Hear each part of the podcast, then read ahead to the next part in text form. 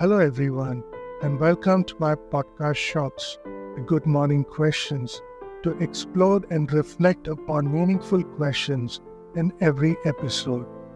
I'm your host, Dushyant Narayanan, mindset coach and author. The purpose of this podcast is to briefly talk about a topic related to personal development in our daily lives and get you to reflect and act on it to get better in your life journey.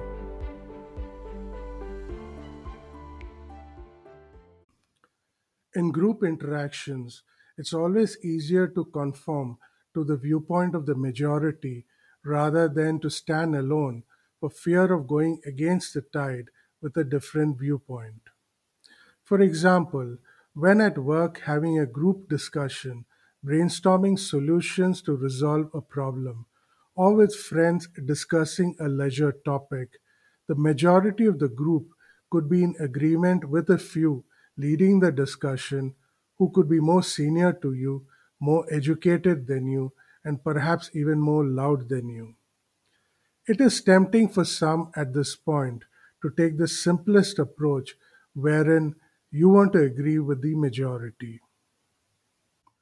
However, should you have a different point of view, even if it is radically different, you stay true to your authentic self by putting across your point of view and standing by it. Every individual is unique with different experiences and perspectives and can contribute ideas, solutions, and a new point of view. While people may not always agree to what you have to say, but will certainly respect you for bringing another perspective on the table. When was the last time you were involved in a group discussion at work or off work where you did not agree with the viewpoint of the majority? Did you offer your perspective to the group? Thank you for listening to this podcast, and should you like it, please subscribe and share it.